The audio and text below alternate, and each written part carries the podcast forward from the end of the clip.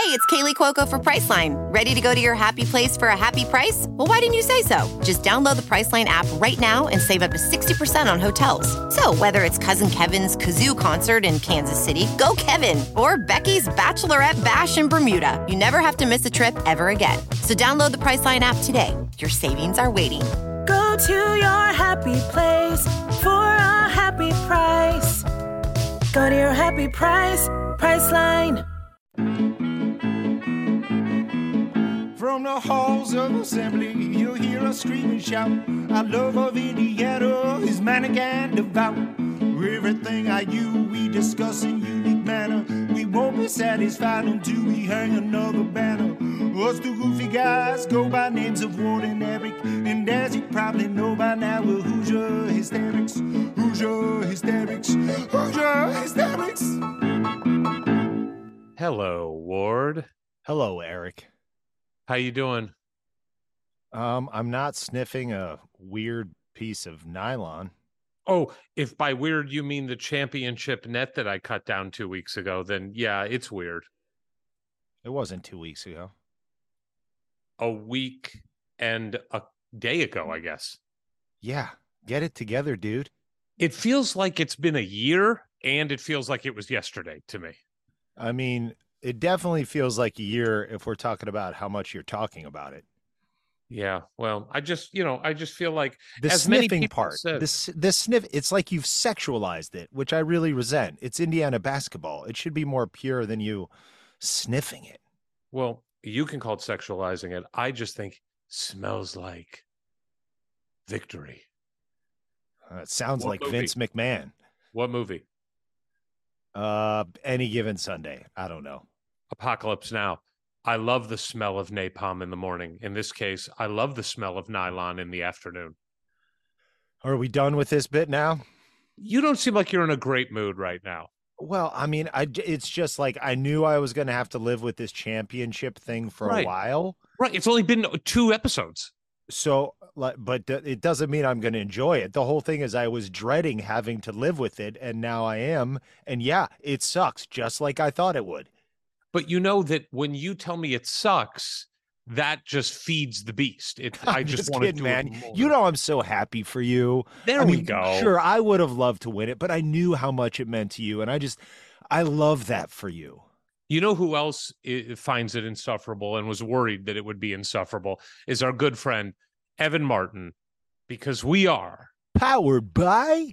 CommunityCars.com Sponsor of the pod, Hoosier Hysterics CommunityCars.com Hoosier Legends talk with Ward and Eric CommunityCars.com Do-do-do-do. By the way, I have it on good authority Yeah. that Evan Martin and Community Cars is the go-to car dealer for Indiana University men's and women's basketball players when they need a car.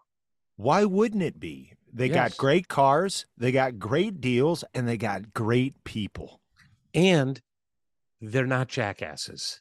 No, that's that's why as long as you're not a jackass, that's where you should buy your car. That's exactly right. Great people. Do it by phone, do it over the internet, do it in person, whatever kind of yeah, do it by phone is not great, right? Or do it over the internet. That's probably not something they want. No, no, but look, we overpromise and underdeliver. we tend to go the opposite way. Um, listen, it's a big week, not just because of our guest, who is a big guest, literally and figuratively, because of all the drama surrounding getting him, but it's a big week, Ward, because it's IU football week. It's Buckeye week. I mean, all of not just Hoosier Nation, but college football nation wants to know who's kicking for Indiana. All right. So you knew we were going to talk about this. I teed I it up for you, buddy. I was hoping you wouldn't have seen it because you and I have talked about this in the past about the secrecy around who's going to start and the advantage that you think you can gain. And by the way, it is only a week one advantage. If if there is any incremental advantage, it's only week one because after week one, either the guy is good enough and you know that he will start, right? So that there's no surprise, Wait, wait. or he sucks. Are we talking about a quarterback or a kicker right now? I'm going back. I'm starting at the quarterback stuff Okay, because yeah. there's still that controversy. They're not controversy. There's still that mystery as well. But my point, and I want to dig into this because my point is it's only good nominally for week one. Because after week one, either the quarterback that you played sucks and nobody cares, or he was really good and then there's no surprise. If he sucks, well, then the, the team doesn't even care. I mean, it's like we, we get it. So but Tom Allen has taken it to a new level. For anybody who did not see the report, Indiana eh, honestly has been an object of ridicule since the press conference today because Tom Allen announced that while we have a starting kicker, he is not announcing who it will be. Ward, I you've get it. been on me before about my I- quarterback problem. I get it. Look, Ohio State is game planning. They're scheming. They're trying to figure out is it a left footed kicker? Is it a right footed kicker? You know, I mean, these Are you sure that our guys are one of each? I have no idea. but here is why I think the thing is so stupid, Ward. Let's just do a couple uh an exercise here. You agree that the only reason that he's doing it is because he thinks there is some advantage to it, right? As minuscule as it might be, he thinks there is some wiggle in the margin. And if you're going against Ohio State, you find it anywhere you can possibly find it, right? The only other possibility I can think of is he knows it's going to create a firestorm on social media and that there's no such thing as bad publicity. Yeah, that is bad publicity. When they are making fun of you because you have not announced a kicker, that's bad publicity. But just go with me here. Yeah, I'm That with you, is buddy. Why you keep it a mystery? Okay. Yes. So by not saying who the quarterback is or who the kicker is, which just makes me laugh, but by not saying who the quarterback is, what you are hoping is that the team you are playing against prepares for both guys, right? Yes. Okay. So, two reasons I think this is stupid. One, then just come out and say, we're going to play both guys probably an equal amount of time. Okay. That's one. Okay. It might be lying though. I don't know how you feel about lying. I I have- love lying. yeah, I but, but- love it. but Tom Allen's such a better guy than you. Bullshit. He's lying in a different way. He well, no, it's not bullshit. He is a better guy than me. And I love Tom Allen. But here is my point. If you are playing the strategy game and you think there is room to to um gain an advantage, he has said Ward that he knows who the starting quarterback is and that the quarterbacks know who the starting quarterback is and that the team knows. Mhm. Okay. Yep. Then come out and announce the starter as the other guy. It'd if be you're lying. trying to gain an advantage and you think that Tayven Jackson is your starter, come out and say it's the other guy. And then when they ask you about it, go, yeah, I changed my mind last minute. Who like there is no penalty for it. You don't, there's no, there's no, uh, you don't get paddled, you don't get docked pay. Why would you not do that if you are actually trying to gain an advantage? Then come out one time, you only get to do it once, and lie. I'm being dead serious here. I'm being dead serious. I I want you to tell me I- why I'm wrong. Uh, I I just as soon as I saw the headline and the subsequent tweets by other people raking this move over the coals, I was like, "This is tremendous. This is going to drive Eric up the freaking wall, and I'll have a, a front row seat for it." And here I am. I really I don't have a lot to contribute besides laughter. Uh, sure, I agree with you, but the level to which it upsets me is very dissimilar. the the idea of it you as you know bothers me more than it bothers you the idea of not announcing because i just Yeah, think no, it's does it- bush league Doesn't bother me at all. right fine so let's take that off the table then it's about okay you're not announcing because you think you're gaining an advantage but if you actually wanted to gain an advantage then you would tell them the wrong starter Yeah, you. That's what you just said already for a Yeah, couple that's- minutes, right? so it, the And I already- stupidity I already should ag- bother you the stupidity should bother you No, look, man, it's the world I live in. Stupidity, I feel real good in that space. I just think, and I'm by the way, I'm not calling Tom Allen stupid because I love Tom Allen. I love his energy, his passion. You'll never find a guy who loves Indiana football more than Tom Allen. And I want this guy to be successful. I love the guy. I want to fight, run through a brick wall. We've talked about it every time we've talked to him. We want to run through a brick wall. But if you're making a strategic decision here, then go all the way with it. That's all I'm saying. And how Wait. badass would it be if he just lied about who the starter would be? well, you might want to run through a brick wall when you talk to Coach Tom Allen, when one of these press conferences goes down, it's like you want to just bash your head against a brick wall. And to me, I just see there absolutely being no significance, no impact on game day, one way or another. He says it, he doesn't, he's ambiguous, he tells the truth, he lies. I don't think it matters. Ohio State is the opponent. And frankly, I'm terrified. Yes, I am terrified too, but it did get me worked up. And I have never heard of a football team not announcing who the starting kicker is. I mean, I it is remarkable. We're making What- history here. What There's are a you fly. attacking? There's Fly. a fly. You know, he's going to bother me. I'm not worried about it so much with you. I want to assassinate him now. So when our guest shows up, I won't be distracted. We had a fly outbreak in my house about two weeks ago Yeah. because, unbeknownst to me, in our pantry, a Coke can exploded Ooh. and it leaked everywhere. And I didn't know because it was at the bottom of a stack. So all these flies were coming out for that. Yeah. Ward, I am not kidding. I murdered 70 flies over the course of like two days. And it was so satisfying. Yeah. Yeah. It can really get obsessive. Uh, our daughter will leave the doors open to the deck. And not much, but enough. And usually I think one or two get in, but they breed. So then two days later, uh, suddenly there's 15 of them swirling around. And I just, I kind of can't rest until they're all gone. I'll I sit down on the, agree. the sofa and watch TV, but I have the fly swatter in hand and I'm, I'm just like a dog with a bone.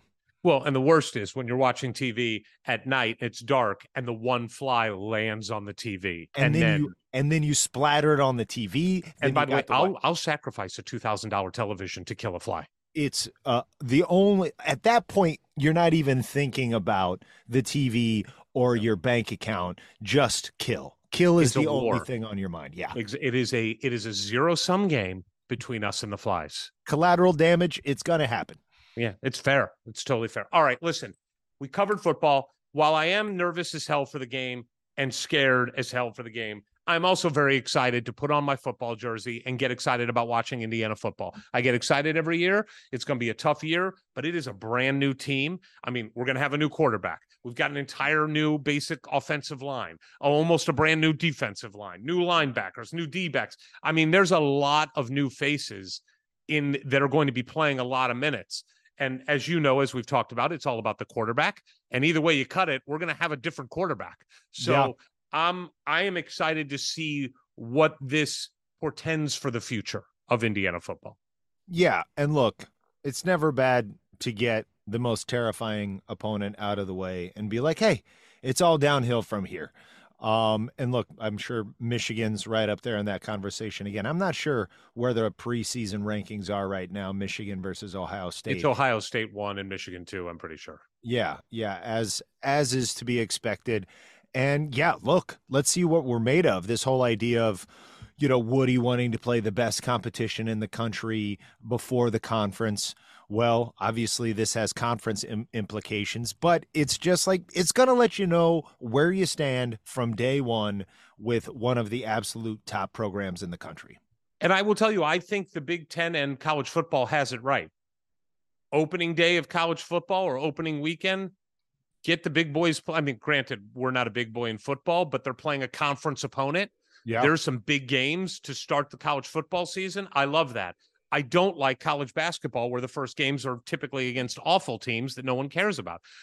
Get a couple huge matchups. There should be a definitive opening day and play some big matchups on on day 1 to get fan attention. I love it. I think it's great for the sport. It's just good to have football back. As you know, I think of summer as sports purgatory, a Yes. phrase I credit to our mutual friend Nick Hoffman, because baseball ain't my thing. So that football is back in effect. It just it feels right. It's it compensates for having to be driving kids to school again, and um, it it just gives the weekends a focal point. I totally agree. Basketball, college basketball's bit of a purgatory right now because August is a basic dead period, not a lot going on. Teams are back, schools in session, practices have started. But the big recruiting news for Indiana, even though there are some major visits coming up, but the major one is the weekend of September 8th to September 10th, when not one, not two, but three kids from Montverde, Derek Queen, Liam McNeeley, and Curtis Givens come by Indiana for a major, major recruiting weekend in Bloomington. Do you think it would be overkill if we organized a ticker tape parade on Kirkwood when they went to like dinner? No, that seems par for the course for us. Yeah, yeah, I think you know that would really make an impression. You know, Texas isn't going to do We that. We come popping out of a giant float cake. Maybe, maybe we have the cheerleaders do that. Maybe that's more effective. I agree. All right. You know what? What? We've been wanting this guy on our podcast for a long time. Let's get to it. You know what that reminds me of on on the Jack Sparrow song? You know, Lonely Island. They did that Let's song. get about- to it, to it, Yeah. to it, to Yeah, it. yeah, Michael Bolton. That's good. Boys, let's get to it, to it, to it. This is the tale of Captain, Captain Jack Jack Sparrow. Oof, good luck on editing out of that. Pirates so brave on the seven seas. What? Here comes our guest. Here comes our guest. Ladies and gentlemen, boys and girls, he's here with us today for the very first time. You want to talk about big man on campus? He is our big man on campus on our basketball team, but there's there's a lot more to get into. Eric, why don't you run it down exactly who this brand new guest is? I mean, this interview is special for so many reasons, and we're going to get into all of them. But here we have a gentleman hailing from Winchester, Indiana, where he attended Winchester Community High School. He was the Tri Eastern Player of the Year, an IBCA All State performer. He averaged a double double his last three years in high school. He then, of course, decided to matriculate at Ball State, where he was Kyle Macy freshman All American team. He was the NABC All District second team. He was the MAC freshman of the year. He was All MAC third team. He was made the all, the MAC All Freshman team. The third most points by a Ball State freshman in program history.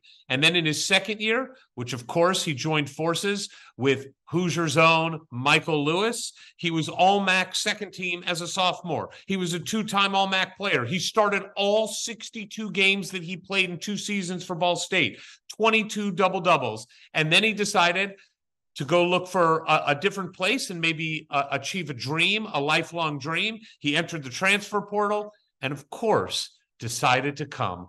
Let's just call it home to Bloomington, Indiana, where he has decided to become part of the Indiana University basketball team. And above all those accomplishments, just this last weekend, he was the coach of the winning fantasy camp championship team. That's right, ladies and gentlemen. My coach, my coach, my championship coach.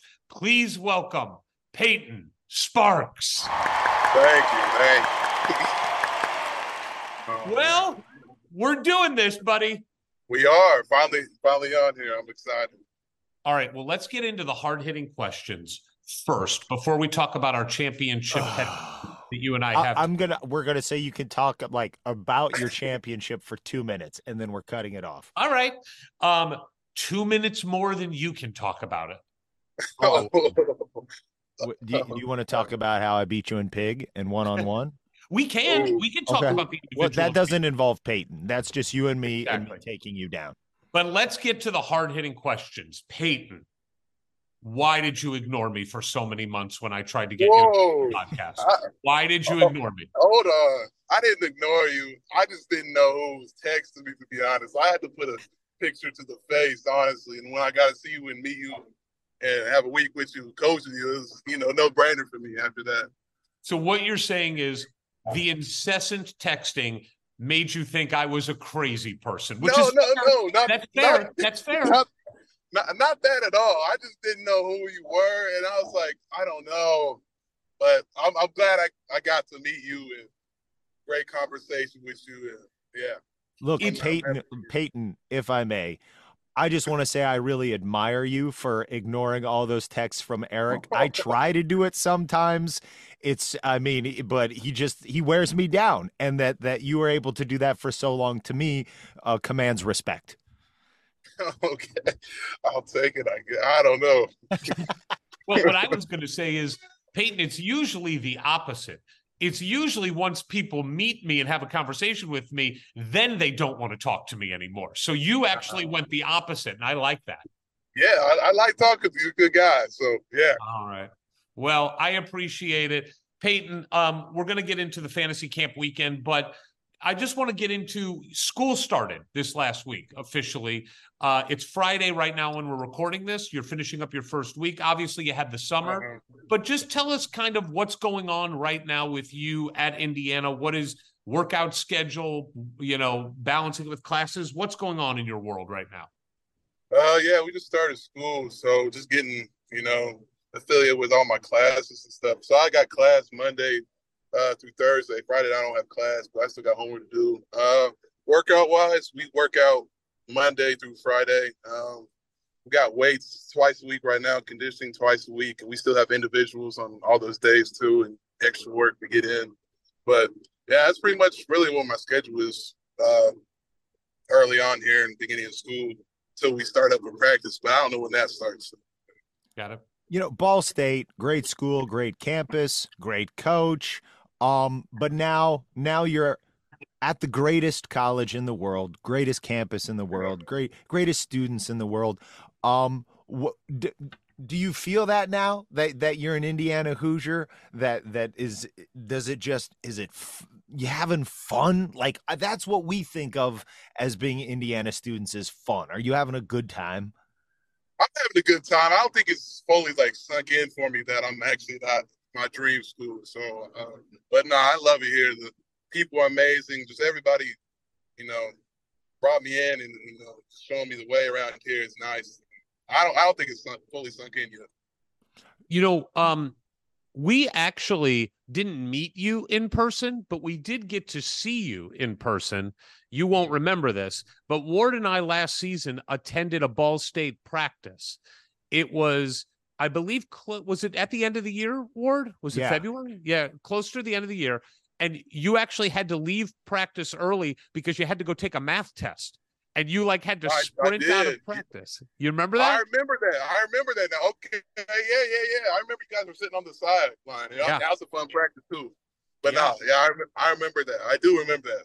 Um, I want to ask you about your. You talked about individual workouts uh, that you have. Yeah. Um, look, you're a upperclassman now. You're a junior. You've been working out. You know, you've been playing high level basketball. Division One. MAC is a really good basketball conference with really good basketball teams in there. When Uh-huh. you're doing individual workouts right now, first off, who who are you working out with mostly? Is there like a coach assigned to you? And what are the skills that you are trying the most to kind of work on? Uh, right now, I'm working with Kenya and Calbert. Right now, uh, they they said we're going to start working out, watching film. Now this year, and uh, but yeah, um, what we're doing is stuff. It's just what I want. I'm trying to work on is just expanding my game. Uh, you know, I'm just an interior force, and like I just like rebound the ball, all that stuff, putbacks. I'm trying to like get my shot, shoot the mid range, uh, my ball handling, so I can bring up the ball a little bit too. Um, and I'm just trying to work on my my condition. That's kind of been a problem for me last couple years, a weakness of mine. I've been trying to work with that, Cliff and the coaches, coaching staff, and, and all that stuff. But no, that's really what I'm trying to work on right now. Okay, let's take a moment because you, you will now be the first player who can tell us what it's like to be on the court getting coached up by the man, the myth, the legend, Calbert Cheaney. What's he like to work with on and off the court? Um, off the court, he's a he's a great dude. Um, you know, he texts me, he wants to work out, and I want to work out too. And just you know, getting to know him, he's a great dude. And he's he's just a family dude, and he tells us what it takes to you know win and all that stuff. Uh, on the court, he just like you just understand him. He knows how to play. He's played at the highest level, um, and just hearing wise words from him and just getting better every day. It just makes you want to get to the NBA and, and get to your goals. So yeah. Now, you share your games obviously are very different, but Yeah. you share one thing in common, which is you both shoot lefty. Yes, yeah. Does he, does he ever show you that mid range or three smooth left jump shot that he had? Does that ever get broken out in practice or workouts? Uh, I don't see it in practice work, but like I walk in the gym, he's in the gym because I'm getting from I'm coming from class and I see him shoot. I'm like, whoa, okay. It's, he still got a little, still looks like he can uh, move up and down with us on the court. So, I mean, I feel like he still got it, but you know, he's kind of keep that in his bag. Yeah, yeah. Um, let's talk about your roommate, uh, another newbie to Bloomington, Anthony Walker, somebody who has been on the show, and we ran into Buffalouie's, and that's how we got to meet you for real for the first time. Just seems like a great dude. Tell us about uh, you and Anthony, how it's going being roomies. Um, he's just a really en- energetic guy, real smiley guy. Um, he's just a great dude. He comes from a great family. Um, rooming with him's great.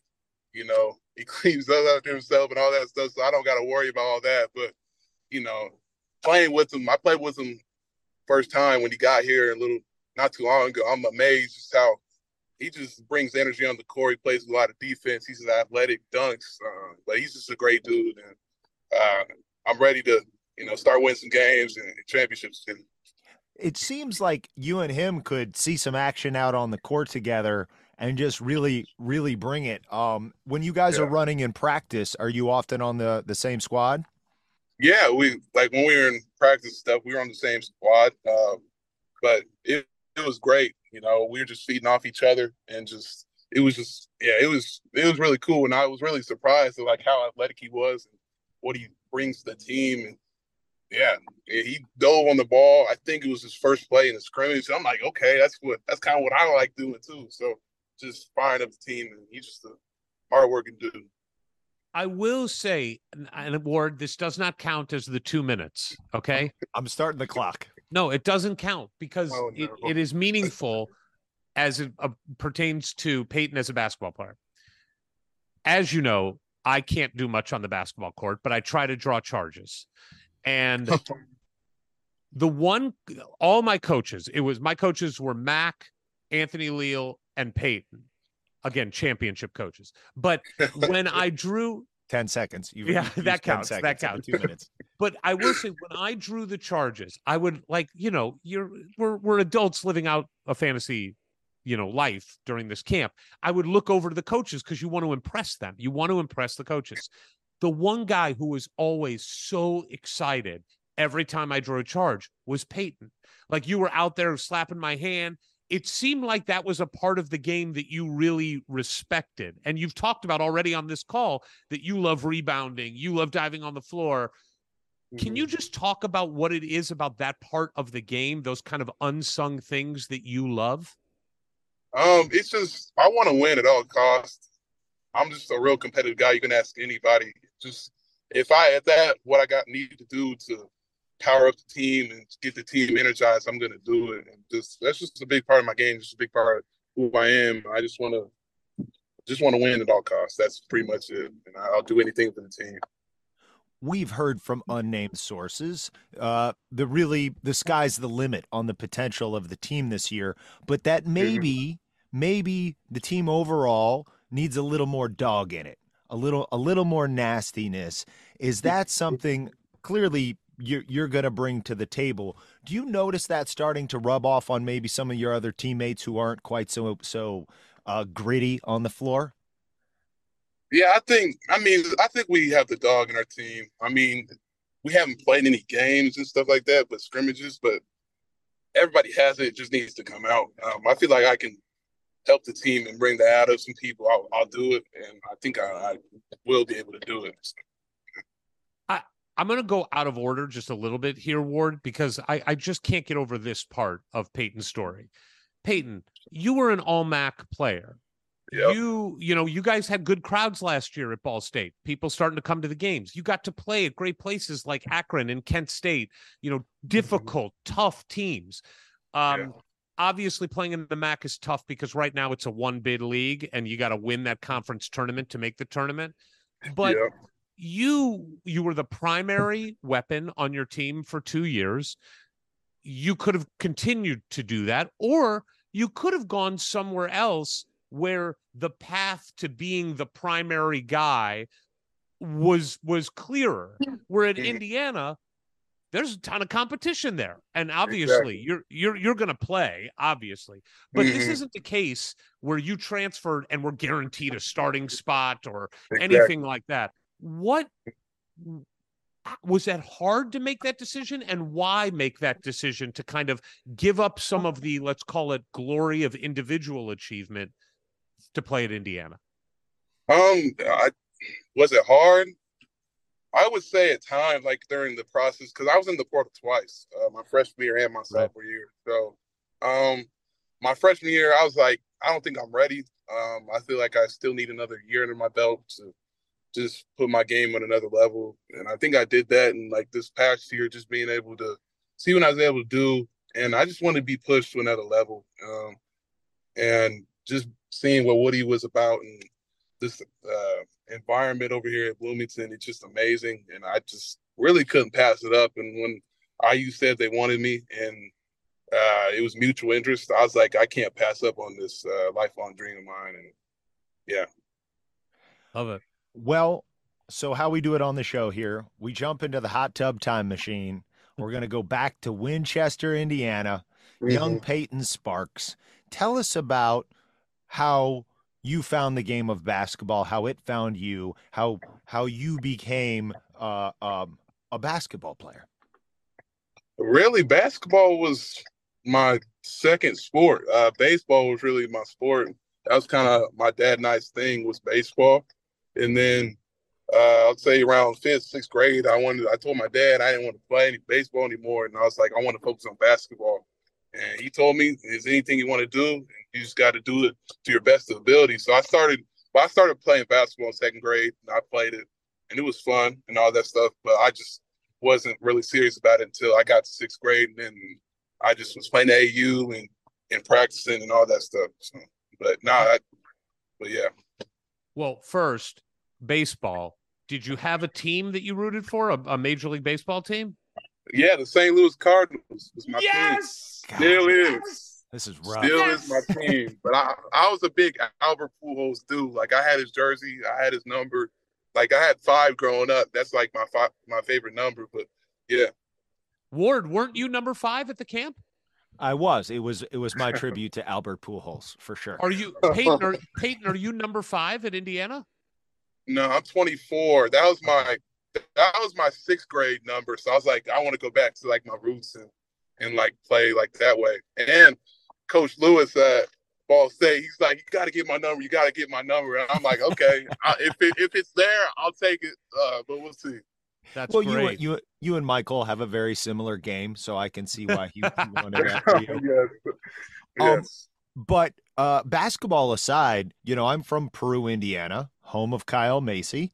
We know we know you have that connection with Kyle winning the Freshman of the Year award, but um, Peru is twice as big as Winchester. We got ten thousand people in Peru. It's a big city. Um, what was it like growing up as a kid in Winchester? Uh, Winchester's a small town, really small. I mean, my graduating class was 110 people. So, you know, I mean, it was just, I had a really great time growing up. You know, we could have moved and all that, but I want, I just, I love my friends and the people there treated me amazing. And it was just, it was a great experience for me. Uh, I loved it. And what else did a young Payton Sparks get involved in? Like forgetting baseball and and basketball. When you were hanging with friends or on your own, what were you into? Uh, video games, uh, just uh, that, and you know, I don't know, like we just we just used to hang out, but we play sports like with each other and stuff. Like it wasn't like, I mean, we did we did other things that were fun, but like we were my friends and I we just played sports and all that. So it was like swimming. We're gonna see who wins, all that stuff. So Yeah. Yeah. All right, give Yeah. us f- favorite video game of all time. Uh, mm. That's hard. I I can't do that. I don't know. I got a top three. All right, give us top three. Uh, no order, no order. Uh, Madden, 2K, and Call of Duty. So, There yeah. you go. Now, your roommate Anthony Walker claims to be like an expert, pro- semi-professional gamer.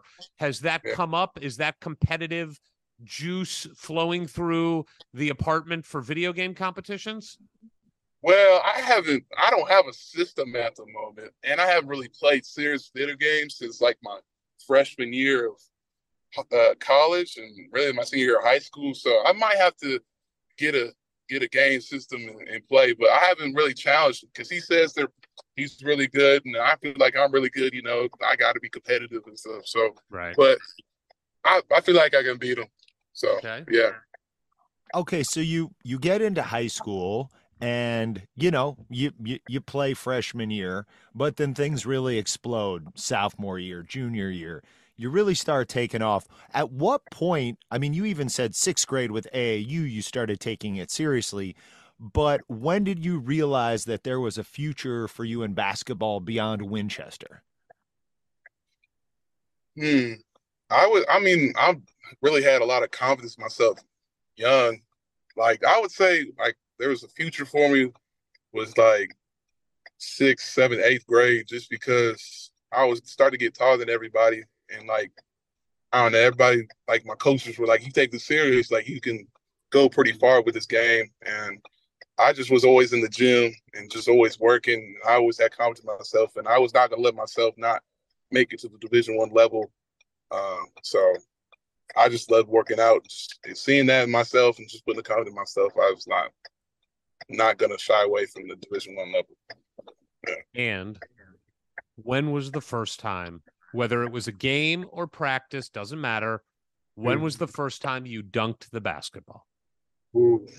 First time I dunked was ninth grade. I was trying my eighth grade. I was six three in eighth grade, but I couldn't palm the basketball. So that was the struggle, like my whole uh, eighth grade year. But ninth grade, it was in warm ups, and I was the freshman on the varsity with all the seniors. It was me and seven other seniors, and they're like, "Did you just dunk?" I'm like, "I don't know. I think so. I don't." But nah, it was that was my first time really dunking, and ever since then, just been trying to tear the rim off. So Yeah, Yeah. we've Now- heard that about you. yeah, that's what I like to do. Love that. Have you ever damaged a rim or backboard in dunking? I broke a rim at the, the YMCA in my hometown. So if that's that tells you something, but that's what I did. Did they charge you for it? No, no, actually, I posted it on my Instagram and they liked the picture. And so they didn't do nothing, but we, the YMCA, they love me over there, and we have a great relationship. So it's it is amazing. So yeah. Uh, Now more- around oh sorry, around the same time that you were dunking the basketball for the first time, um, is uh is when Christian Watford hit that shot against Kentucky. And I'd read that, you know, you watched that and you just thought it was incredible. They took around down the number one team. When did you become an Indiana fan and and how how closely did you follow the team through your youth? Um, like that around that time, a little bit before that, is when I first started becoming a fan. Like that night in the game, uh, my mom let me stay up for the first time. Like, like yeah, you can stay and watch the game. So I'm like, okay, yeah. Then I'm just seeing Christian Watford and just seeing players like Will Sheehey, Cody Zeller, and Victor, and I don't know, just a whole bunch of players. I'm like, I just want to play there, and just seeing the crowd and how everybody loves them. I just wanted to be a part of that. Let's also not forget Jordan Hulls, who is now I- one of yeah, your coaches. Yeah, yeah. What what is it like to be playing for you know with a guy you're you're playing for Jordan Hulls who you grew up uh, kind of like idolizing that team or at least that team was really influential for you. How how is it with Jordy? Uh, he's a great guy. Um, he's always there. You know, need him if you want to talk. Um, he's always in the gym. You want to work out. He's always working out, guys. Um, just being able to see like an Indian legend, it's kind of like you're starstruck at first, but you're like, oh, he just, you know, he's he's just like you. He's playing at his dream school and all that stuff. So like, it's just it's cool to see Calbert and Woody and, and Jordy there. So Well, and then let's just go to quickly to FanFest. You get to see Christian Watford go back out on the court. You know, a Yeah. few fans missed the shot. Christian missed his first shot. What was it like to see him drain the second attempt and rush him on the court and celebrate? Oh, that was a cool moment. It was really dope to see. Like, you know, the crowd was going crazy, getting one more shot, and just seeing him hit. The, I'm like, wow. I was kind of watching what how I was watching TV back then, and just seeing him hit the shot. I get to see it in person. It was just a cool experience. Uh, Ward mentioned between your freshman and sophomore year in high school, things really picked up. And I think it's like that is an understatement. I think you averaged about five points and five rebounds your freshman year. And then sophomore year, you're scoring triples, you're rebounding doubles. And did so, I mean, obviously you grow up, you physically mature, uh, players Mhm. leave, but did something happen to your game between your ninth and 10th grade years that that allowed for that jump in production? Uh, I would say I just learned how to work hard. Um, I always thought I was working hard and all that things, and my trainers were they kept pushing me and they say you can go to another place, and that's what I really wanted to do. And I was like, I want to play Division One basketball, and I'm like, I gotta have a better year than I had my last previous year. So that's my mindset with everything. Just you know, going to the days, I want to have a better day than I did my last day. So yeah. When you when you talk about trainers, did you have trainers in Winchester or would you go to Indy or I mean, where where'd you find them in such a small town? Um, well, my neighbor's my trainer. He does like the off, the off course stuff, like the weights and the conditioning stuff like that. And then I had also, uh, his name is Barry Miller. And then I had another my basketball trainer, Thad Laudenbacher. He played at for a little bit, uh, played semi pro, but he he's the one who saw me at the YMCA, and he's like, you need to like quit base. He used to joke around. He used to you need to quit baseball and focus on basketball. And you know, I, I kind of did that my sixth grade year, and then ever since then we worked out together, and uh, he's always been there for me. They both have, and yeah, When you played baseball, did you swing lefty or righty? uh, righty, righty. Righty. I can swing both ways, but righty was my my way. We're so- just gonna clip out you saying you can Yeah, swing yeah, both yeah, ways. yeah, yeah. Thank you, thank you, thank you, thank you, thank you. I was not even gonna go there. I thought about it in my head. Should I say that? But yeah, yeah. Join the club. We say weird Okay. shit all the time on this podcast. We will Okay, if, okay. if there's I any appreciate, I chance to appreciate you guys. if if there's any chance to go there, we will. All right, now look, Okay. tearing tearing the the backboard off and just attacking a, a, the basket and dunking on somebody is got to be the best feeling in the world. We would know, but it feels like it would be the best feeling in the world. However, hitting a baseball is often called the hardest thing in sports because Mm. you're hitting a round ball with a round bat that's moving upwards of, you know, 95 miles an hour at the highest levels. How good does it feel to hit a home run? Because I'm sure you hit plenty of home runs. Yeah, Wha- that was that's was got to be a good feeling. yeah. Ah, that's what I like to do. I like to. It, it's you can't even like like explain how great of a feeling that is. You know, you can hear the contact of the ball, and then you can see it go. It's just like slow motion. Once you hit it, you see it, and like uh, it might go over the fence, and you just see it, and you're like, "Dang, I just hit a home run," and you just want to keep doing that. And, but I don't know, hitting home runs and pitching and playing first base was my thing. So yeah. Oh, you pitched? You were a pitcher? yeah, yeah, Pitch righty or lefty? righty. Wow. So you, wh- how does that happen? dominant. You are cross dominant, right? Have Yeah. you heard this phrase? Yeah, ambidextrous, something like that. Yeah. Well, see, because. I I used to I do some things left, some things right, and it was somebody on this podcast I can't remember now who, but even talking about it with Calbert that he's cross dominant too, where some things Mm-hmm. better left, some things better with right. Um, and he was saying that a lot of guys who will shoot left are actually better dribbling with their right. How is it for you? I would say that. Yeah, I like to dribble with my right better than my left, but like, yeah, I kick a soccer ball with my left foot. Uh, like, I mean, it's just I can write like writing. I can write with both my hands. Like, Oh, I, I don't know. It's different. Like when I was like picking a mitt with my dad, and I wanted, to, he's like, pick a mitt. You want it left or right? And I picked both because I was thinking I could do that, you know. But and then I was like, he's like, no, no, you can't do that. And I'm like, okay, I'll just. I mean, if I picked either or, I feel like I'd be I don't know. It's just it is what like that is. I don't know, but it's it's different. It's weird, and people are like you're weird for that. I'm like I don't know. I just who I am, you know. Can you sh- like you shoot free throws left-handed? Yeah. I mean, maybe you should shoot them right-handed after that percentage last year. But hey, we don't need to get bad. into that. That was bad. That was a, I was in a slump. I've never shot free throws like that bad in my life. So like that was that was a mental block for me. But I'm, I'm starting to get out of it, and you know, yeah. Can you shoot them right-handed too? Like, are you that Uh, ambidextrous? I used to shoot. I used to shoot right-handed. Wow. So I switched. I was actually shooting with both hands, and I said I was shooting my right. So yeah. I mean, since y- you shoot with both hands, have you thought maybe just go granny style? Uh, for fun, like when I'm messing around and stuff like that. But yeah, I seen, you know, what's it? Who was it? Rick Barry do that? Yeah, Right? exactly. I think the Yeah. all-time free throw leader. I mean, Yeah. like. Then I never saw know. his son. His son was shooting like that too. So I'm like, maybe I should switch. But nah, I don't know. um, I want to talk for um. Look, you you obviously you go to Ball State. Um, you had offers to go to a bunch of different places. Um, but you weren't recruited. I think at the high, you weren't recruited by the Indianas of the world, right? Um, was that frustrating for you? Like, did you think at that time that you were good enough to play at that level and people just didn't realize it?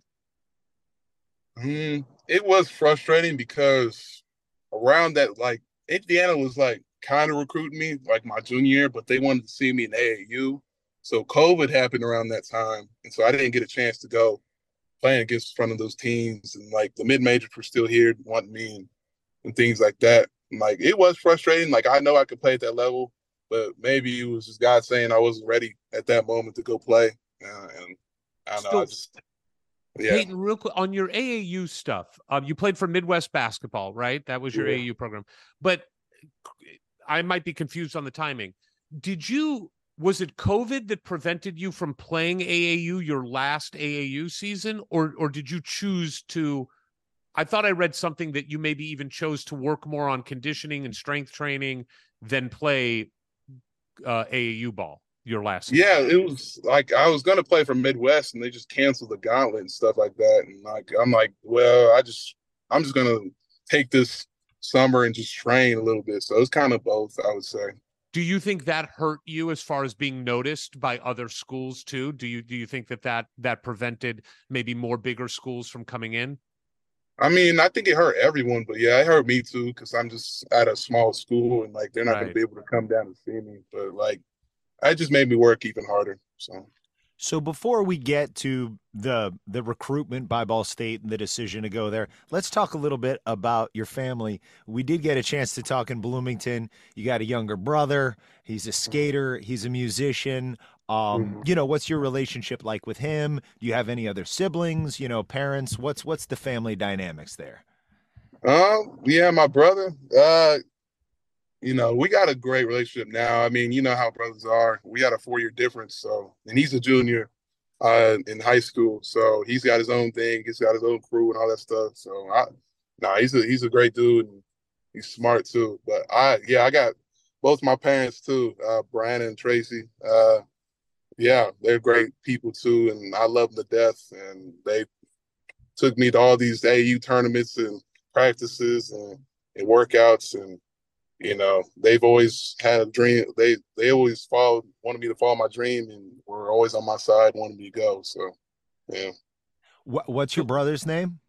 connor Connor. And does Connor. Connor know that Indiana University has a great music program? Um i don't think he knows but he's like more of like a trade school type thing like he likes working on cars and stuff like that so Nice. but nah, like the music things for fun he likes video games so yeah All right. So how did Ball State separate themselves from the rest of the pack of schools that were recruiting you? What was it about Ball State? It was uh, Coach Whitford, uh, just Coach Whitford and Bots, Coach Bots, and just the, Whitford is like, we really want you. We really think you could succeed in this program, and just the uh, the way they play. And I'm like, he's just a great dude. And just looking at his resume, and I, I don't think I could have passed up and had a better experience with him my freshman year. And he taught me a lot. And just Bots, you know, him from being from Muncie and you know, we kind of like the hometown kids, if you want to say that, like close to home. And uh, he's a great dude too, and he's always been there for me. Still is. So an interesting thing develops for you after one year in college, which is the people that recruited you are no longer the coaches, uh, and the coach is gone. In comes Michael Lewis, former Indiana Hoosier. Uh, and the other thing that I would say that happened is, you know, your team struggled your freshman Yeah. year. You had a great year, but you didn't experience wins. Crowds weren't good. It was it was kind of the tail end of a of a, a bit of a struggle era for Ball State. And here comes a new coach. He didn't recruit you. He's got to build a relationship with you quickly to try to keep you. What what was your first impression of Michael? He's been on this show many times. Michael's a friend of the show and friend of ours. What was your first impression of Michael and and why did you decide to stay there? just like he was just really energetic the first phone call we had. Um, he was just he was really just like deep and personal, like the questions he was asking, like why I wanted to go and like what things I was looking for, and just he's a great dude, and I like he really taught me a lot going into that, and and I was like I can't really pass up on him. He's been to the he's played in the Big Ten, he's put uh, coached in the Pac-12. I'm like I can't really pass this up, and and I saw his vision where he just wanted to see the program, and I wanted to be a part of that. So Now, now Michael didn't show up by himself. He brought Bill Comar, who we've gotten to know from his time at IU, and one of the most entertaining people we've ever had on this show, Jamal Meeksy Meeks. Yeah. What was it like to be playing for Meeks? I that he's an energetic dude. Like he never has a you never see him have a bad day. He's always smiling, he's always making jokes, but he's always gonna be there for you at the end of the day. Um and I still talk to him now. Um he's just a good dude. Uh yeah, just yeah, he's a he's a great dude. Now, one thing that that you know people talk a lot about in college basketball now is the transfer portal and how much it has changed the game of basketball. And sometimes you have coaches who really fight to keep their players and and even try to make things difficult in some cases for their players to transfer. My understanding is that Michael was very supportive of you in your process. Can you talk about how he was and and what was his reaction when you told him that you were probably going to go to Indiana? I mean, yeah, he was kind of he was surprised for sure, but like I told him that and told him where I was looking about going and stuff like that. Just where I, if they were to call like schools in mind, he was really supportive. Um, you know, he was just really supportive, and he's like, anything I can do to help you, let me know. And and yeah, and he, he just really was a supportive guy, and uh, yeah, I just enjoyed him having a coach as a coach. So. Great. I would think w- another thing that would have made it a little more difficult to leave was you're playing really well. Uh, you've got this great coaching staff there, and and you guys really started winning last year, and the fans really started showing up. Like Michael and company, along with you and the players, started to build something. What was it like last season to from where you started with the program and your career there to see those stands get filled up and you guys notch a bunch of W's? That was kind of like the growth I wanted to come into Ball State and kind of go into going and just seeing that it was kind of like you know, kind of in a movie at sometimes like you're seeing everybody show up to the games like whoa where was this at and we're winning games and it was just amazing to be with teammates you've been working hard with the last two years and uh, just seeing our work you know show out and people are wanting to come out and watch us it was really cool to for my teammates and I. All right, before we get to uh, landing in Indiana and meeting Woody and and the coaches, some more personal stuff that we want to know. Are you a movie guy? Do you watch movies? Yeah, I'm a movie guy. Give us. Do you have a top three or three favorites that pop to your head? What are they? Oh man, I like I like Disney movies. So, but like top three movies, I just I don't know. I'll say uh Monsters Inc. is pretty good. Is a good movie. I like that. Uh, I like Toy Story. Oppenheimer was a good movie too. I just watched that too. So that's like top five movie. And all Ooh, I very like- similar, very similar movies. Oppenheimer and Monsters Inc. Yeah, but nah, those are That's a good. my- That's a good Okay. choice. That's okay, great. I I got um I do wonder you you take this in any direction you want it as far as TV shows go, but and look, it's set in like the 80s, so maybe it's it's more familiar to me, but for a guy growing up in a small town in Indiana, what about Stranger Things? Did that did that feel like, "Oh, hey man, this is good. This is like us riding bikes around our small Indiana town uh fighting uh, uh the, the evil government." Oh man, uh, it was. I liked it. I, I did. I, I I've watched it like over and over just to see if I missed things. But now it's cool seeing. Oh wow, like this is Indiana. This is kind of based on a true story, whatever. It was it was cool to watch that and enjoy that and be like, oh yeah, we used to ride bikes all the time around town, and yeah, it, it was cool. yeah, like uh, Hawkins doesn't feel that different from downtown Winchester, does it? No, not really, but I mean that was, yeah. I mean, there there's differences, but nah, it didn't feel that much different to be honest. Well, I- they did I- shoot it in Georgia, so they're like I was Exactly. going out into the woods, and I'm like, that's not. woods. Yeah, that's yeah, that's not definitely not. But Also, yeah. I do want to just clarify one thing. Payton, Stranger Things is not based on a true story. bro, that's what that's what I heard. That's what I was no, hearing. the- So whoever don't know- told you that is lying to you. man, now now I'm mad now because that's Well, crazy. But look, I'm going to defend you, Payton, because there's stuff going on, like with the telekinesis Here and all go. that. Like the, the Mhm. CIA has been doing those programs for quite some time. At least they were back in the 70s. uh, I don't know. I ain't gonna agree here. This- Yeah, you don't want to. You don't want to put that out there. They're listening. They're listening. Yeah, yeah, yeah, No, so- no, that's that's all on record. That's it. Nah, it's, All right. it's a great movie. That's all I'm gonna say to that. I agree. All right, TV shows. So we talked about Stranger Things. Do you have some other favorite TV shows growing up?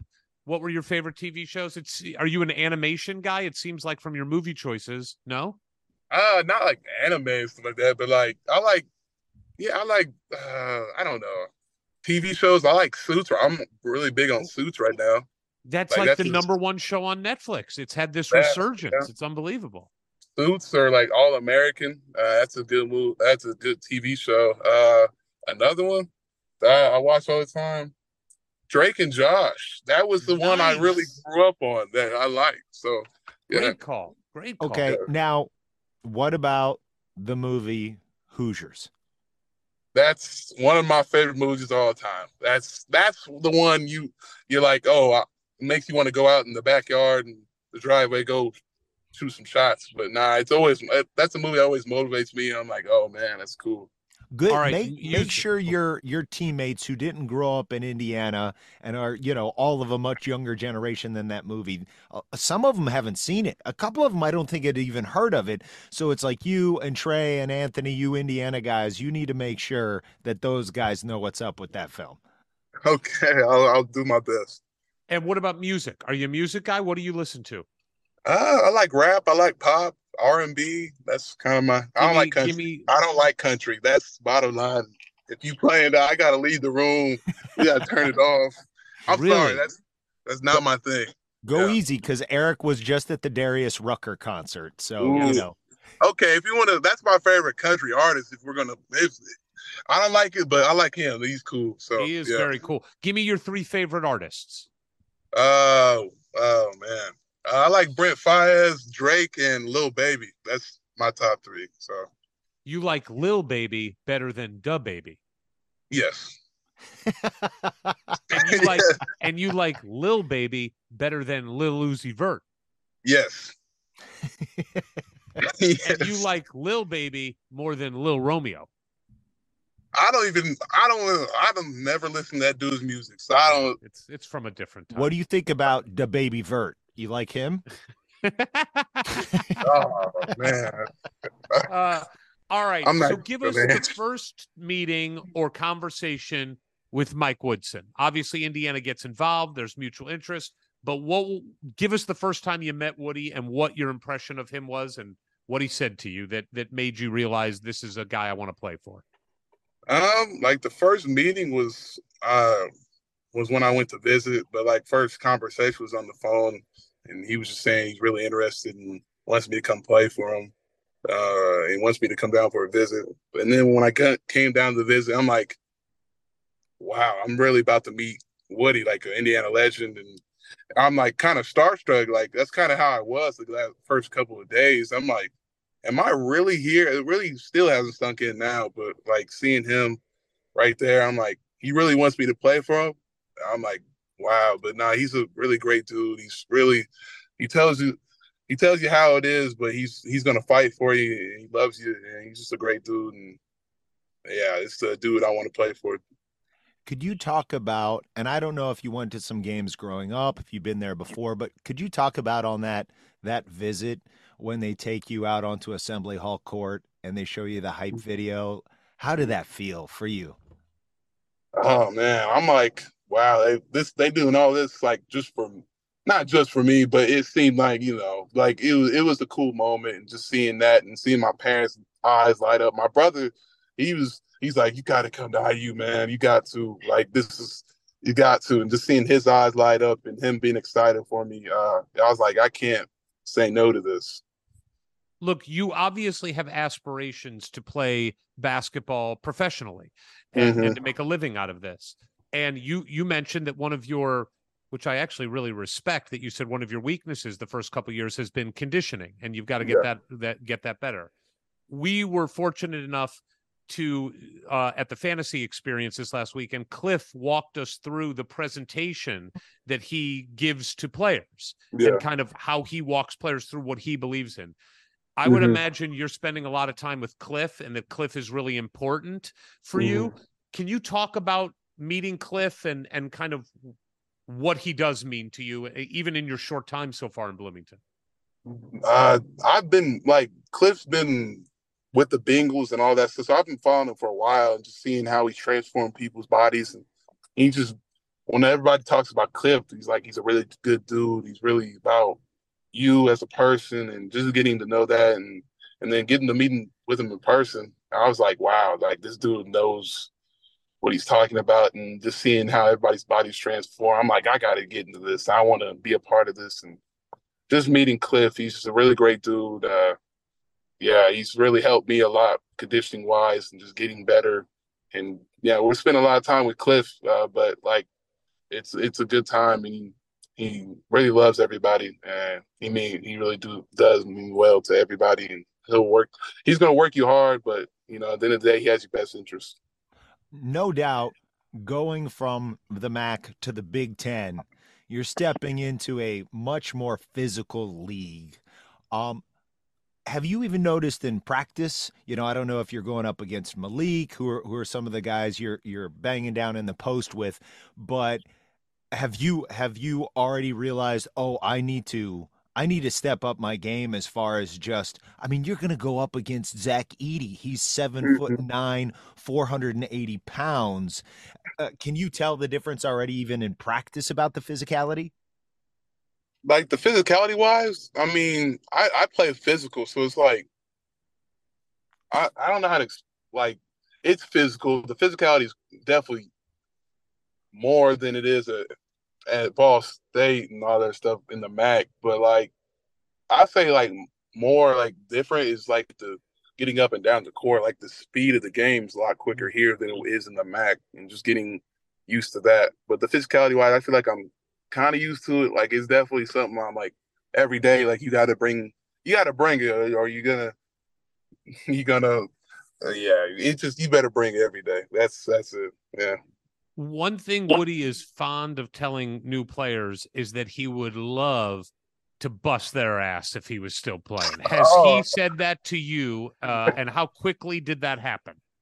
He said, uh, funny thing, he said that yesterday in the weight room. He was lifting weights. He's like, if I was 20 years old, I would, you know, he he he said he, he says that to everybody. He's like, all right, big fella, all right, big fella. I set a screen on him in practice. He was going through defense. He's like, set a screen on me, and he ran to him. He's like, okay, big fella, I know you that strong now, but nah, he's nah, he's a he's a good dude, and uh, yeah, that, that was he's always he says that to me. I don't know, I don't remember the first time he said that, but uh, but yeah, that's That's awesome. That's Yeah. awesome. Now, Eric and I, despite being, you know, old, small, and unathletic, we do love to set a screen when the opportunity arises. We'll we'll hunt for screens. Do you do really that. enjoy that part of the game? setting screens. That's a thing. Like as a big, it's is you love and hate it because either either the refs are on your side. No hate the refs out there. They're either on your side or they, or I wouldn't say to dislike you, but that's how I feel on the court. But like I like setting screens and like getting everybody else open. That goes in part with what I was talking about, diving for basketballs and rebounding the ball and stuff like that. So don't you find that as a big man, and you're a big, big man, that your size is your worst enemy at times because the refs don't they, like if you set a regular pick and a guy goes flying, they'll call a foul on you even though you didn't deserve the foul. Or if you're on offense and people are swatting at you and it doesn't affect you the way it would affect somebody weaker, they don't give you the the benefit of the doubt. That is that must be frustrating. like in high school and like high school is bad because you like you couldn't even like touch a dude and like it was I was like really a lot taller than everybody in high school and then college was kind of getting better but yeah I, I I was watching some Big Ten games and like I don't see them call like moving screens or whatnot so I'm like I'm kind of like okay like I can actually set some screens now so yeah Nice. Yeah. Well, okay, so you uh well, let's take us through cuz I know I know you wanted to sleep on it, but could you take us through the moment you decided you would be an Indiana Hoosier and how you shared that with your family and when you you told Co- coach Woodson and the staff that you were coming to Bloomington? Yeah, it was. Uh, I knew it when I was in the car going back home with my brother and my mom and dad. And I'm like, they were asking me questions, stuff like that, and I'm like, well, first things they thought they they did a bad job on the visit because they were like worrying that I wasn't going to come there or whatnot.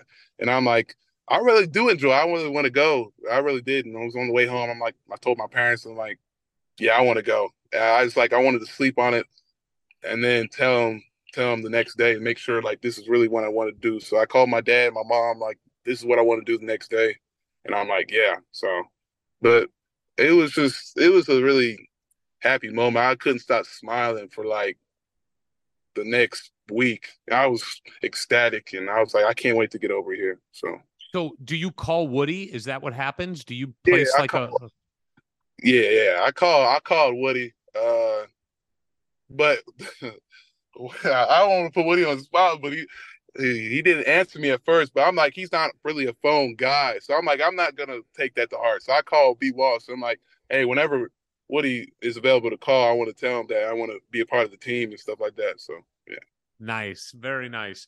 All right, so uh let's talk about your teammates. You get to campus, you got the 8 weeks of summer that you got to work with them.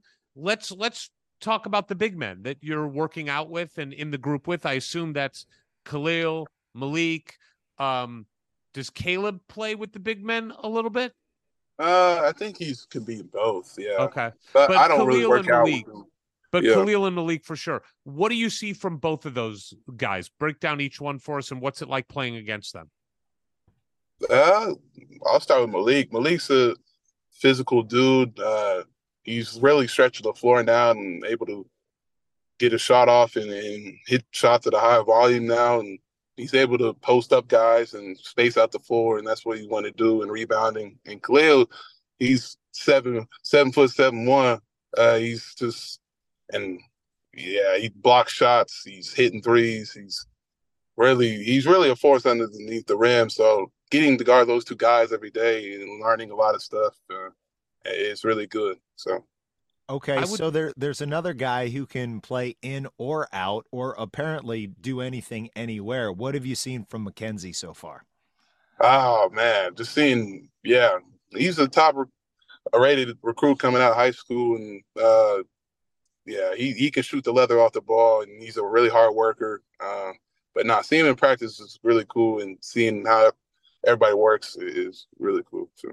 yeah. Now, one guy that we that we've gotten to know a little bit, he's been on the podcast a couple times, and I would imagine he's the point guard that you've been working with a lot. Would be Gabe Cupps. I, I would Yes. think that you've been running with Gabe, who Yes. takes as much joy in feeding a big man and making the right pass as he does from hitting a shot for himself. What's it like playing with Gabe? he's one of the hardest workers I know, and I see him in the gym every morning working out. Uh, and you know, off the court, he's a good kid too, really good dude. Uh, on the court, he's really a point guard. He's looking for the extra pass. He's getting everybody else involved, but also looking for a shot. He can really shoot the ball too. So just uh, playing with the point guard like that is just uh, is good, and we kind of feed off each other in the uh, practices and all that. So. Now, Ward will appreciate this because uh, he loves it when I try to use the young kid language. Have you, in these eight weeks, the eight weeks over the summer, or any open gyms, caught any bodies? that I did not. Why'd you say it like that?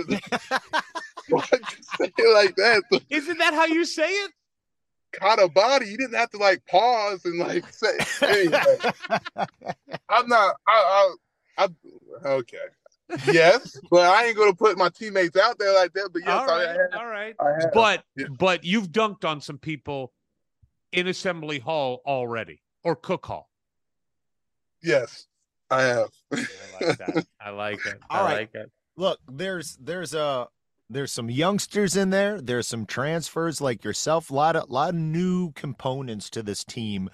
Um, what are you seeing from the the wily veteran leaders, the seniors, the captains, X, Trey, Anthony? What are they doing to bring you guys all together as one cohesive unit?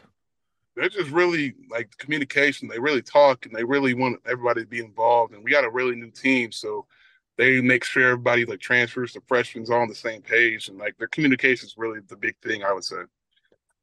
All right. So you did the eight weeks of summer. Yeah. Um, then there was a little bit of a break. And Mhm. then last weekend was the Hoosier Fantasy Experience, which included the fantasy camp where we, of course, won the championship. I don't know if I mentioned it, but here's here's the net. Here's the net. 90 seconds. No, You have 90 seconds left. Here's the trophy. No big I deal. love it. I love it.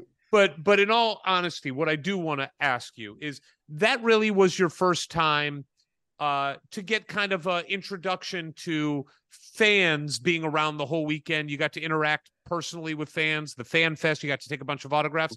What was the experience like of this weekend for you especially knowing that indiana was your dream school to to go to growing up? What was this weekend like for you? It was amazing just seeing how everybody really loves IU and just how like seriously they take it. I'm like, I've never seen this before, and like seeing how everybody really loves just the Hoosiers and the Hoosier State. It was really, it, it opened my eyes. I'm like, I'm at the right spot. love that it's such a good vibe around the program now. Uh, what is it? What is it like? Whether it be the staff, the team, the players, like off the court. When when we pass through there for a couple of days and few hours around it, it seems like a good time. And and clearly, you guys are all gonna work your asses off and already have this summer. Um, but off the court, is it i- is it just really kind of one big happy family, like it seems from the outside? Like we got a we got a whole bunch of personalities on the team, so it's really we're all like blending together, and it's kind of just yeah, it's a big family, and like everybody wants to work hard on the court and off the court. It's just everybody's making sure everybody's good, and you know we're all hanging together. So yeah, I would say it's a big family. I wanted to ask you. Uh, I thought this was funny. Last year with Ball State, you guys played in a Bahamas tournament at Baha Mar, Yeah, uh, and Indiana just announced that Indiana's Yeah, playing in the I in the saw that. Bahamas Battle for Atlantis next year, which will be your senior year. Uh, yeah. How excited? I mean, not specifically about just the Bahamas, but when you go to a place like Indiana, you go for these bigger opportunities, right? So Yeah. this year, you're going to New York and playing at Madison Square Garden for two games.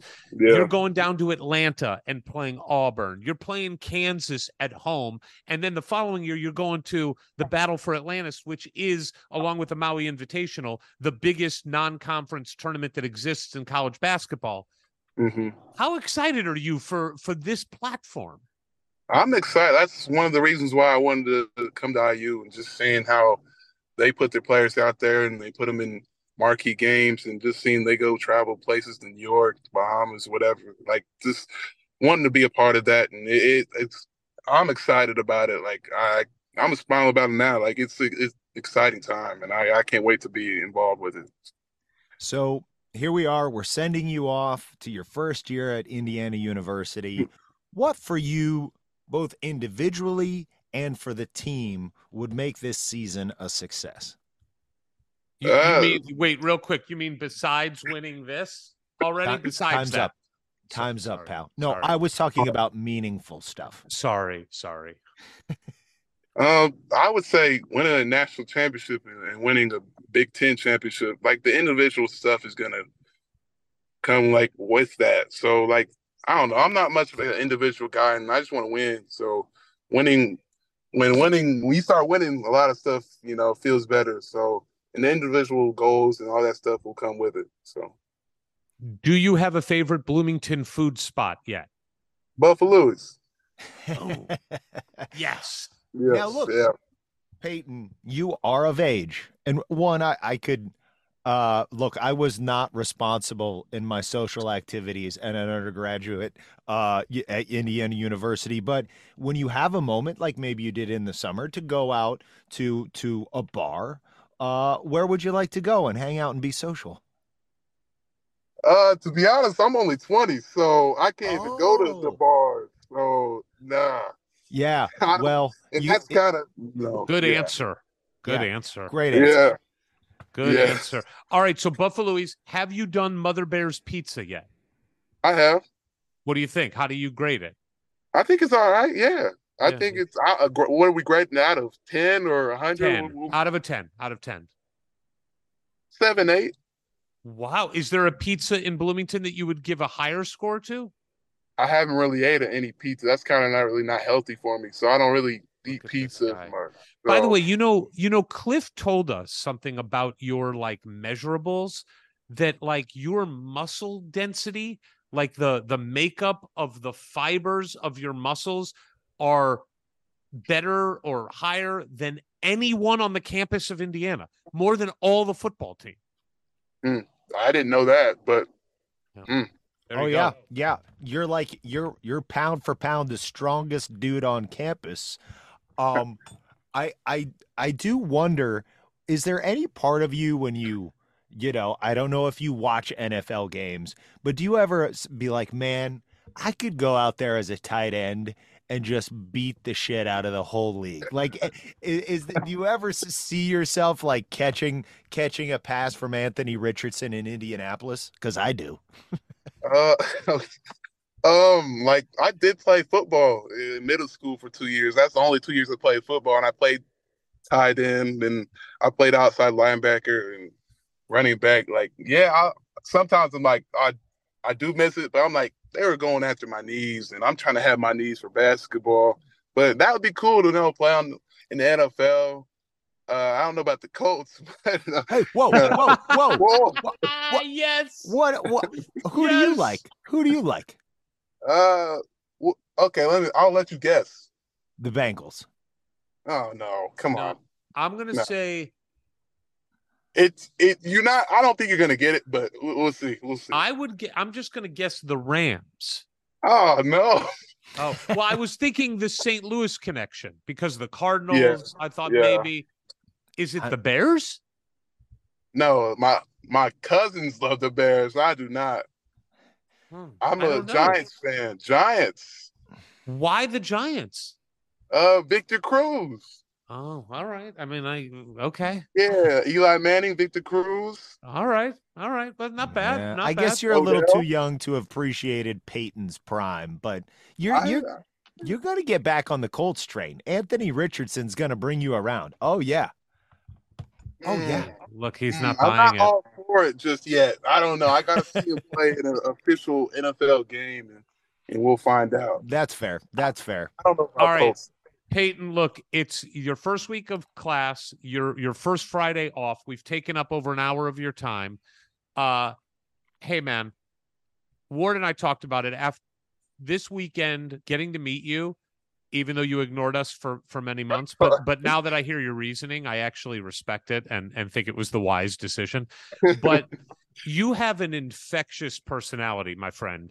Your mm. smile lights up the room. You are so present and invested. You were invested in our championship team, but you were invested in the whole weekend. Every time I saw you, you were talking to somebody, you had a smile on your face, talking about Indiana being your dream school. It's what we all want to hear. You seem to be uh, and and are a team first guy. When I when I asked Michael Lewis, you know, what are we getting in Payton? And I watched you a bunch last year. Michael said, You're not going to find somebody who works harder. Like he will bust his ass for you, and and Indiana's his dream school. So it we are so happy to have you at Indiana. I'm so happy that your path, no matter how many turns it took, got you here. Um, I do want to ask one question that I think is is a funny um story. I heard that last year at Ball State, there was like an NIL opportunity for you, and you guys, you and your family, like turned it down because either you thought it was illegal or you thought like you didn't want to deal with the taxes. Is that true? No, it was I. It, I wouldn't say it was either one of those things. I just, I don't know. I don't know. I just, and I like money NIL was not like like that's not what I want to play for. So, like I want to play basketball. I want to get to my dreams. Like money's like the last thing I'm really prioritizing. Like, I yeah, that's that's my reasoning. Well, you you you say all the things we want to hear, but not because you know that's what we want to hear. It's clearly just who you are, and we- we're so glad you're at IU, knowing that Coach Woodson and his staff are recruiting players like you, and and all your teammates who we've gotten to know through the show and weekends like this last weekend. Um, we just couldn't be more excited that that you and your game and your attitude and personality are now officially Indiana Hoosiers. yeah, I'm I'm ecstatic. It was great meeting you guys and continue to talk with you guys. And it's just I, I'm happy to be here and uh, I'm excited. So yeah, Well, Payton, thank you again. Thanks for taking the time. And remember, thank you guys. Remember, The we'll champs. always have the championship. Yeah, yes, sir. That was a guest. That was a guest. I mean, Ward, you and I talked about it, right? We met him over the weekend. Um, and we were like, this guy's awesome. I mean, this guy is just so awesome. Well- and then getting a dedicated hour plus with him. I what you just said at the end was the perfect thing. He says every single thing that Indiana fans want to hear, but not because we want to hear them, Mm-hmm. right? Yeah. it, it just pours out of him. It just team first, dive on the floor, take charges, work hard, attack the rim with a reckless abandon, not playing for money. Um, and I'll even add in the fact that he likes Monsters Inc. and Toy Story. I mean, honestly, he's just a real dude. I, I love him. He's comfortable in his own skin. Yeah, you know, considering your attitude about him as we were leaving Buffalouie's, knowing he was him. in the car waiting to pick up Anthony, you're like, "Wow, I'm gonna. Why is that guy ignored us?" Da, da, da.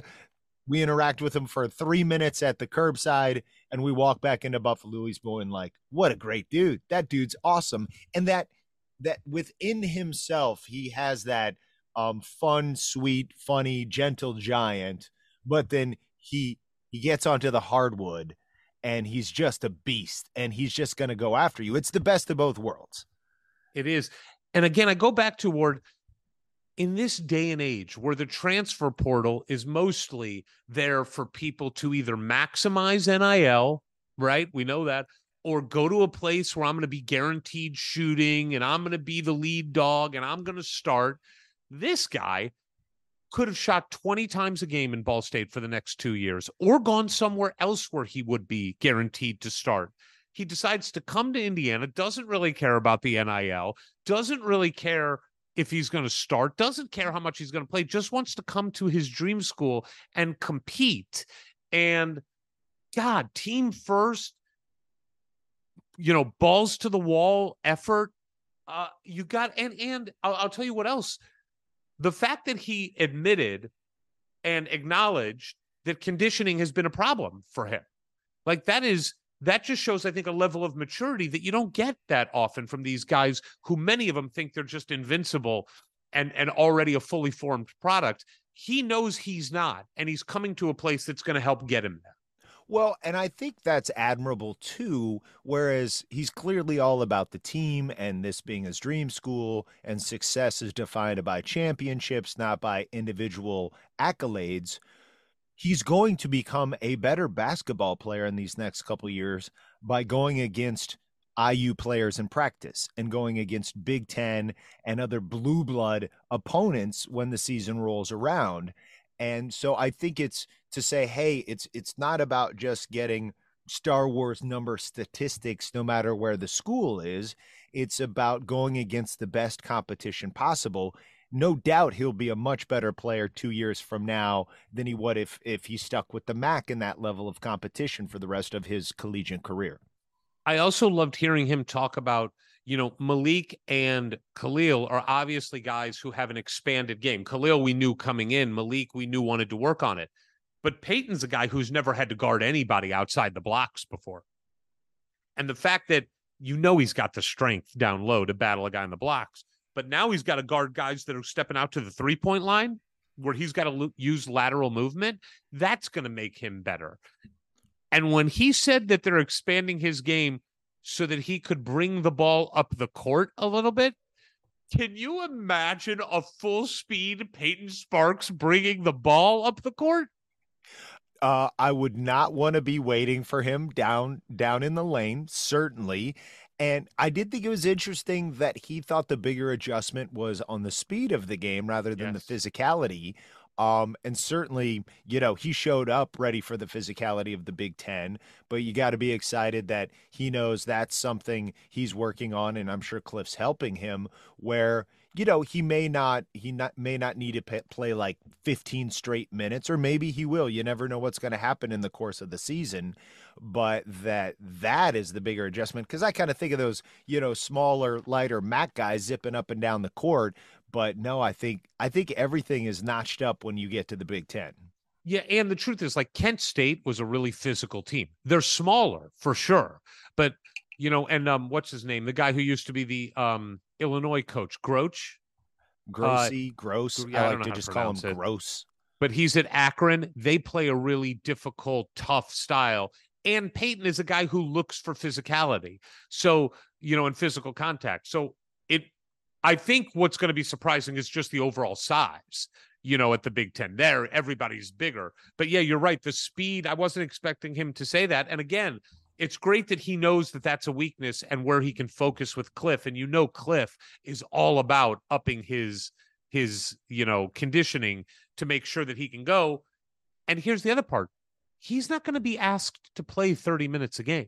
Yeah, You know, where at he Ball can State just- he was. he can just get in there for his his runs and just get after it. And I love sort of the complementary components of our front court. You know, we know we know Matt could come down there if he needs to, if the matchup calls for it. But when you think about just the sheer height and skill and athleticism of Kel'el, you've got Malik with a really nice touch around the rim and he can stretch now, but he's big and strong. You have Anthony who's super fast and athletic and bouncy and gets after Long. it and long and then and then you've got Payton just who can just push anybody out of the way he wants to. Depending on the matchups I think you've got a lot of pieces to work with there. I got to tell you, the idea of thinking about, and I do think this is why like exhibition games and pre-conference games are going to be so much fun because I I've never been a big believer in watching a second unit play f- five and five, but Gabe Cupps running point, CJ Gunn at the two, Kaleb Banks at the three, Anthony Walker at the four, and Payton Sparks at the five that's a fun unit to like get excited about. I mean, it's like you said, there's so many complementary pieces there. And I don't know, I like get really excited about, especially early in the season. I do kind of want to see that unit play together and just see what they're like. Absolutely because it's not only like hey these are guys that we're going to count on this season but it's also where the program's at like that's the that's the future I should say because you know I think a lot of the guys in the starting five this year won't be around next year And so for those guys to get crucial run, crucial run together, that's going to help us not just this season but beyond. it's also when you go through each one of those guys in the second unit, they are the perfect prototype for that position. Gabe Cupps is a perfect point guard. Like that's what he is built for. CJ Gunn is a perfect two guard with great size.